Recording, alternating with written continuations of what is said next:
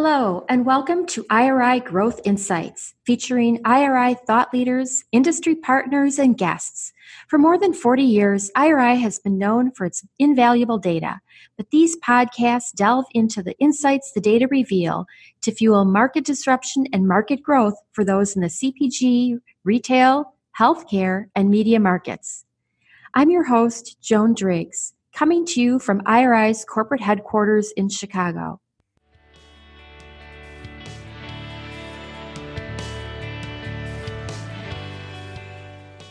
Hello, welcome to the first of two special Consumer Electronics Show recaps for the Growth Insights podcast.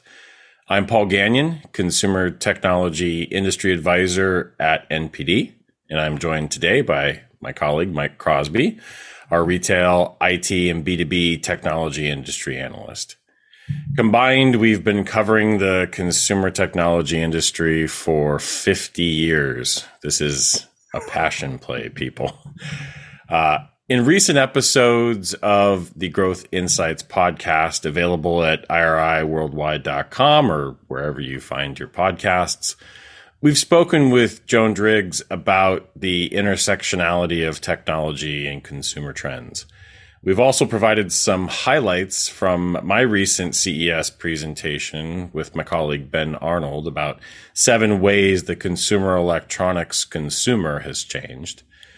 On this episode, we'll cover highlights from the show looking mainly at display and I T technologies, some new gadgets, enhanced capabilities, and what this means for the consumer experience. Mike, you ready? I'm ready, Paul. Thanks. All right. So, Mike, you know, we just, we're all back from C E S and, you know, it was great to be back, see tons of colleagues, former uh, coworkers, customers, clients. It was, it was wonderful to back, be back in person and actually see these people. Maybe you can share with me a few kind of highlights from C E S for you, just big picture wise. Yeah, I think uh, similar commentary, Paul. I think it was great to be back. It was great to see people face to face, certainly coming off of the, the last couple of years. Um, definitely saw increased participation. And I think there was general, as you'd said, a higher level of excitement to kind of get back re-engaged. I think the other thing that I saw some of, and I think I'm anticipating more, is we're going to see more innovation uh, returning back to, I think, some of the announcements by a lot of the the major O E Ms. I think during the last couple of years, it was so hyper-focused around operational efficiency and just getting product to market. I think now you're starting to see, as we're climbing out of this, that uh, you're going to see that innovation come back. So it was a, again, it was a great event, great show again. Uh, love seeing all the new technology and looking forward to talking about it more.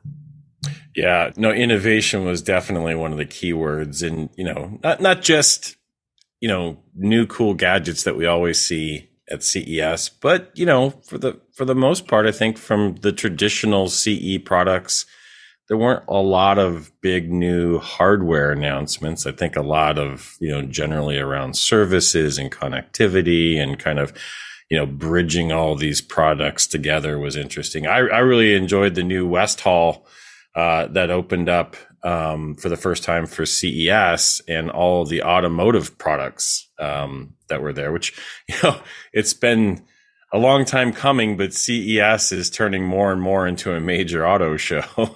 And yeah, that was clearly on display this year. Lots of interesting things around, you know, connectivity in the car, bridging content and services.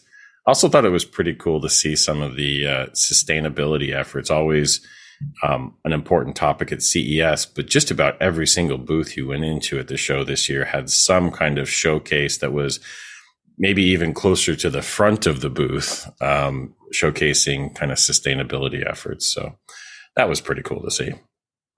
So yeah. Mike, you and I are T V and I T guys, right? And so I think for this podcast, we'll learn more about, you know, some of the emerging categories and home products um, on the next podcast with with Ben and Joe. Um, but but T Vs are always an important product at C E S, but so too are I T products. So why don't you kick us off with what you saw on the I T side that I think uh, you know is worth sharing with our listeners?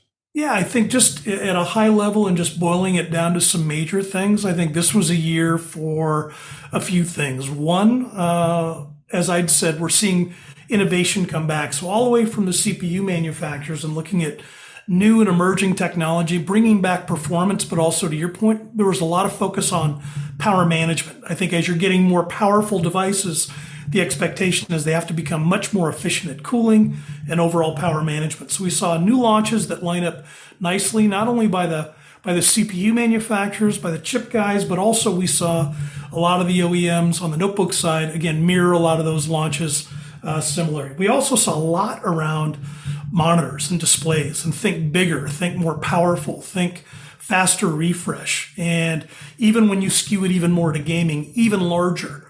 Uh, so I think those days of uh, of kind of, you know, ma- managing within some parameters have certainly shifted and changed, and think more buffed up, more robust, more bigger, faster, and needing more power, needing more cooling, all those things. And I saw that not only on displays, but also on the gaming notebooks specifically. You're going to see a slew of eighteen inch, and you're going to see where they're having to accommodate Um, not only the faster G P Us that are going into these notebooks as well, but also, again, with, with bigger cooling capacity, better battery management, et cetera. And I think it's actually kind of a shift. And I, what I'm seeing is where notebook traditionally we would talk about mobility and being mobile. And I think now it's really more about, is it just portable? So it may not be going where you're going to be traveling and moving and doing all types of, of, of mobility type activity. It's really the difference between having a desktop or between having a more portable, kind of this buffed up notebook.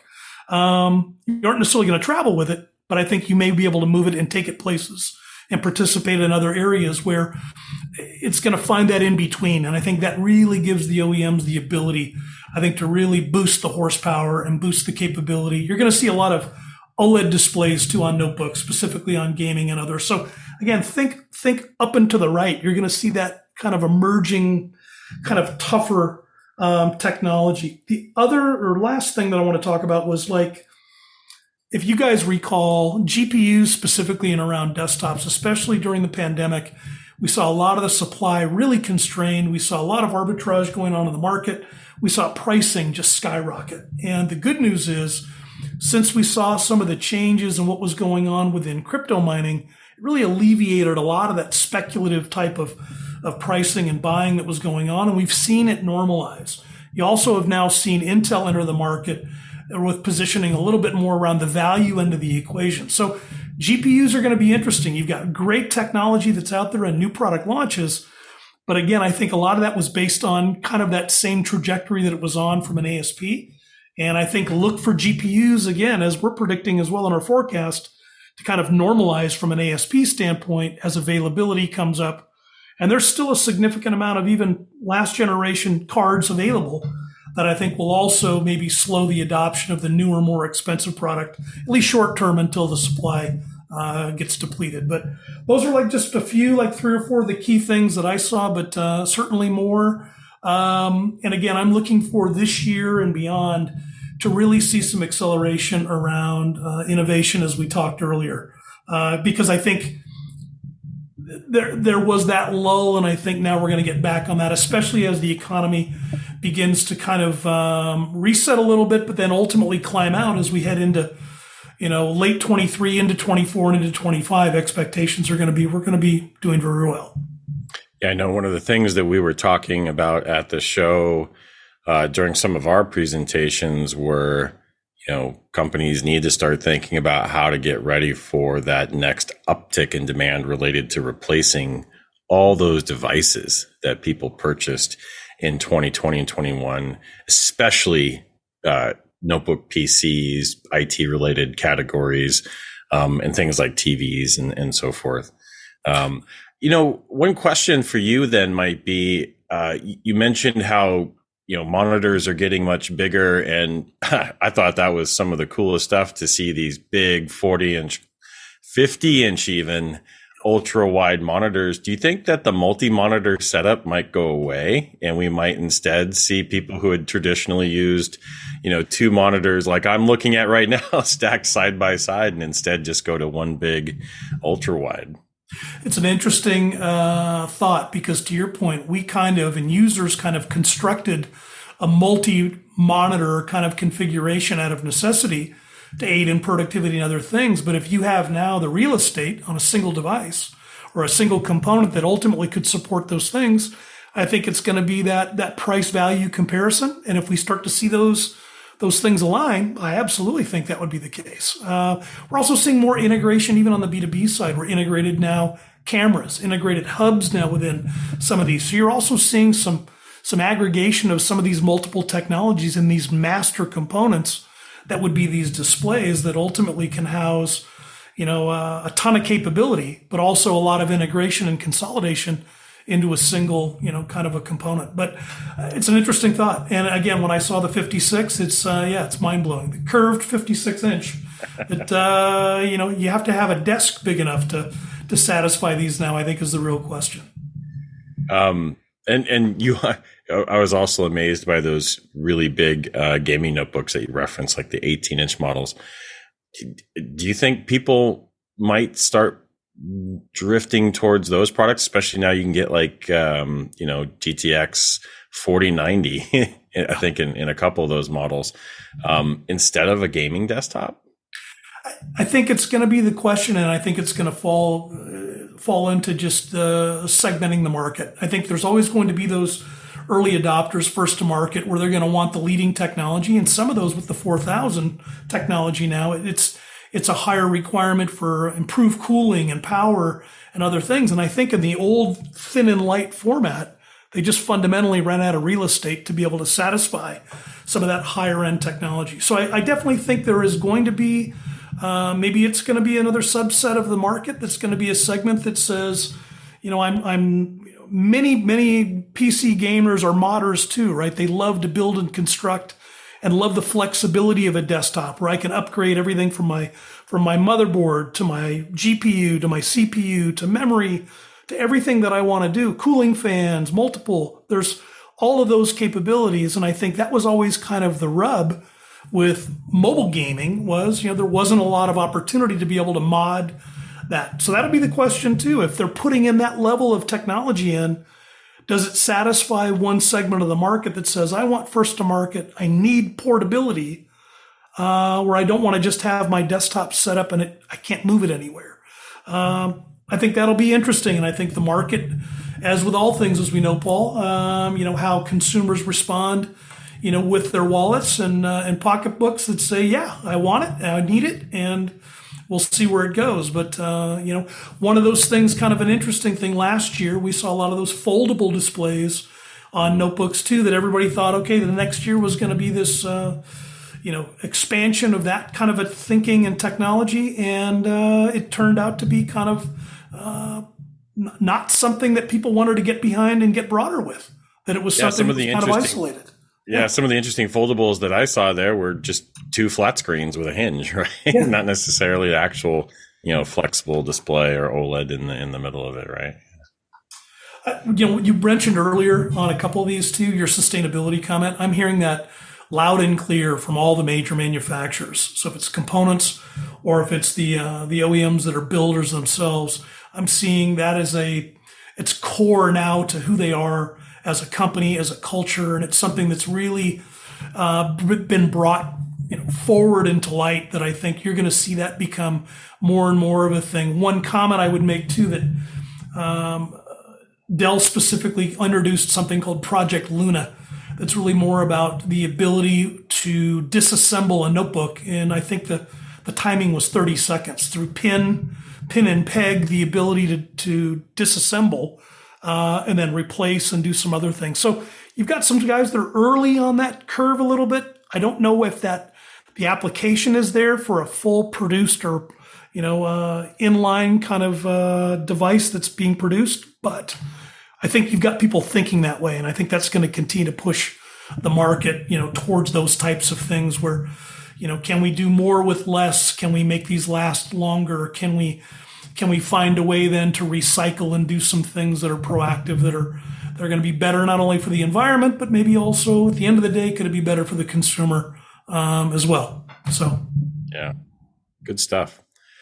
Um, Let me talk a little bit about what I was seeing for the, the T V category. I've been more or less, you know, involved with T Vs for twenty-five years. So it's always my favorite thing to look forward to at C E S is see, you know, what new T Vs uh, manufacturers have, have brought. And my biggest takeaway is they didn't bring many new T Vs. There were some T V brands who introduced um, new models, new lineups.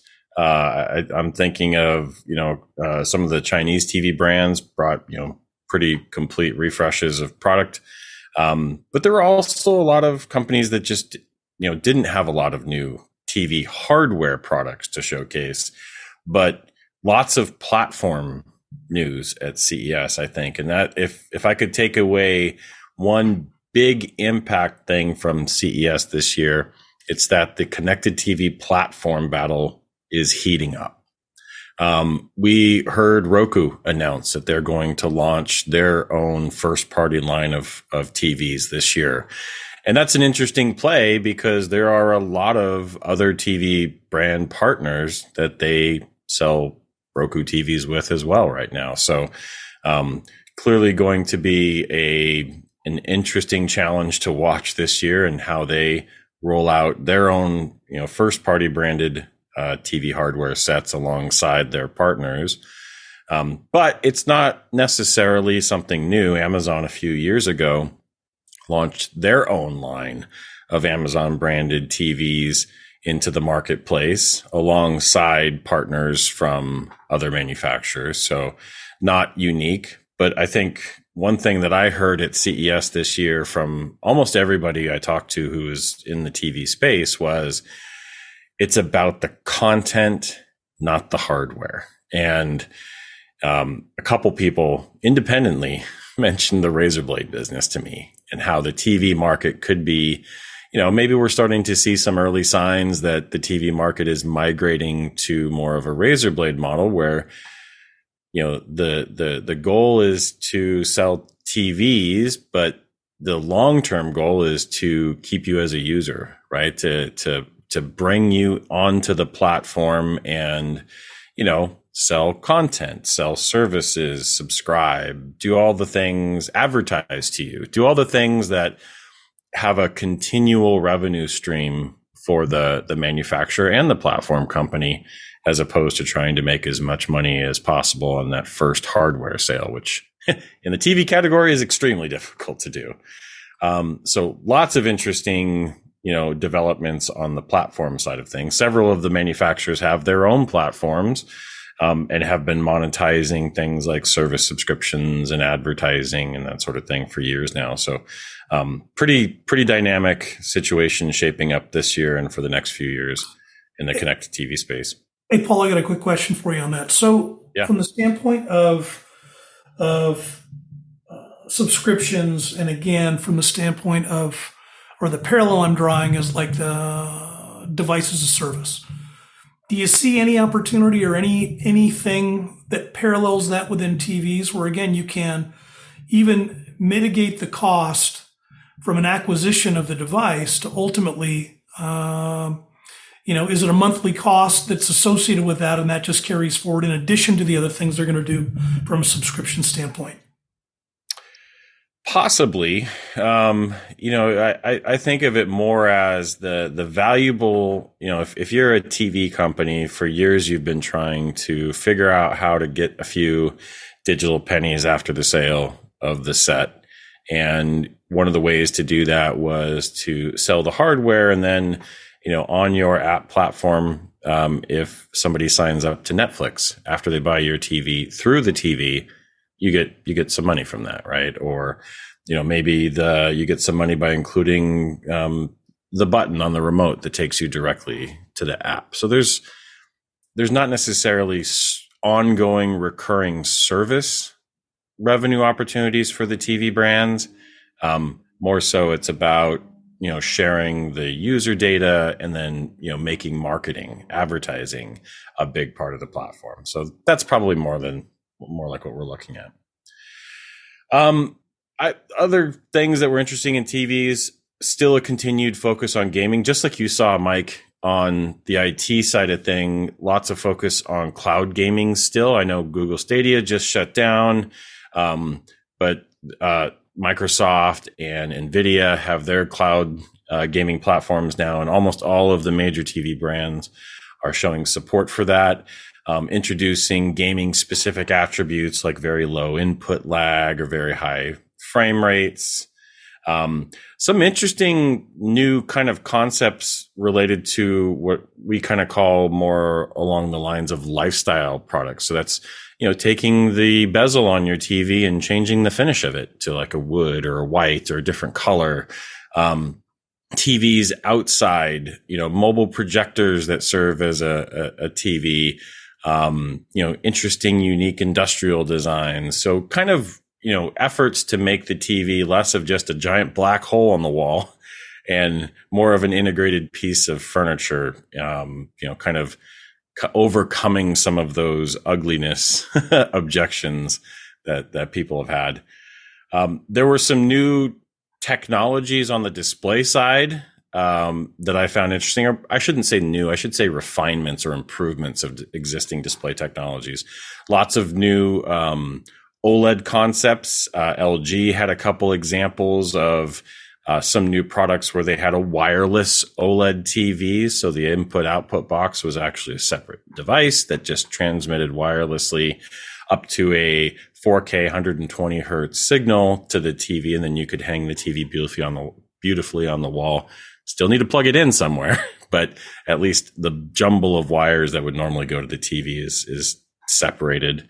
Um, they had a transparent T V uh, example, which I've been seeing demos for many years at different trade shows of examples of this for the commercial space. But this was an example of one that might be suitable for a living room environment.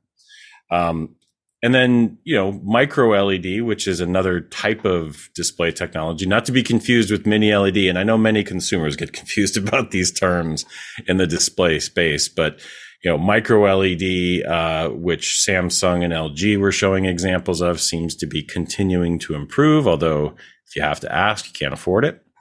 Um, and then, you know, the proliferation of of mini L E D backlights and L C D T Vs with quantum dots continues to expand more and more models of those.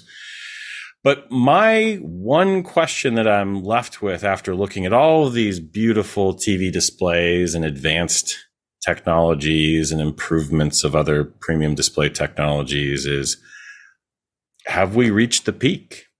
Is it good enough? Do consumers, you know, are consumers looking to get better picture quality than what's available now from a mainstream set? And is the service availability or the operating system or what apps are, you know, available on the set more important? And I think back to things like the M P three transition from C D. C D was always better quality, but it lost out to the convenience and the portability of M P three.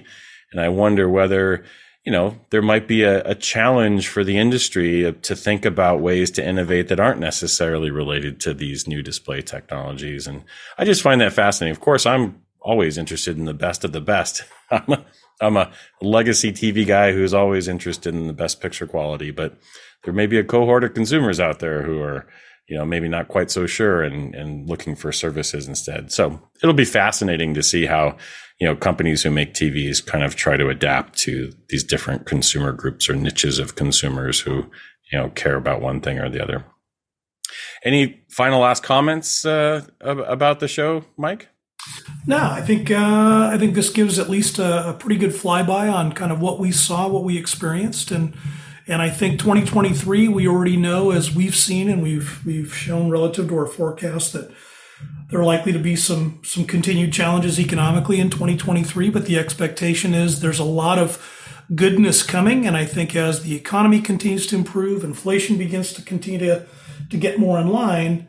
And as we come up to your point earlier on the refresh uh, of a lot of the devices that went in early in twenty nineteen, I think it sets us up for a, really some nice uh, future growth opportunities really in twenty-four and twenty-five. So twenty-three is going to be very interesting. And again, C E S, I think, was a little bit of peek into what we can experience, at least from a product standpoint, and then uh, certainly more to come. But yeah, sounds good. Hey, thanks for chatting with me today, Mike. Always good to get on a call with you. Um, thanks for joining us today. And be sure to tune in for our final C E S podcast with Ben Arnold, N P D's Consumer Technology Industry Analyst, and Joe Derikowski, our Home and Home Improvement uh, Advisor. They'll be recapping some of the latest in smart home technologies and more. So stay tuned. Thanks for listening today. We'll catch you on the next one. Thank you for listening. Please become a subscriber and let us know what you want to learn more about. We'll serve it up in a future I R I Growth Insights episode. Look for us wherever you get your podcasts and be sure to review I R I Growth Insights. Also, visit us on the web at I R I Worldwide dot com and connect with us on Twitter, Facebook, and LinkedIn.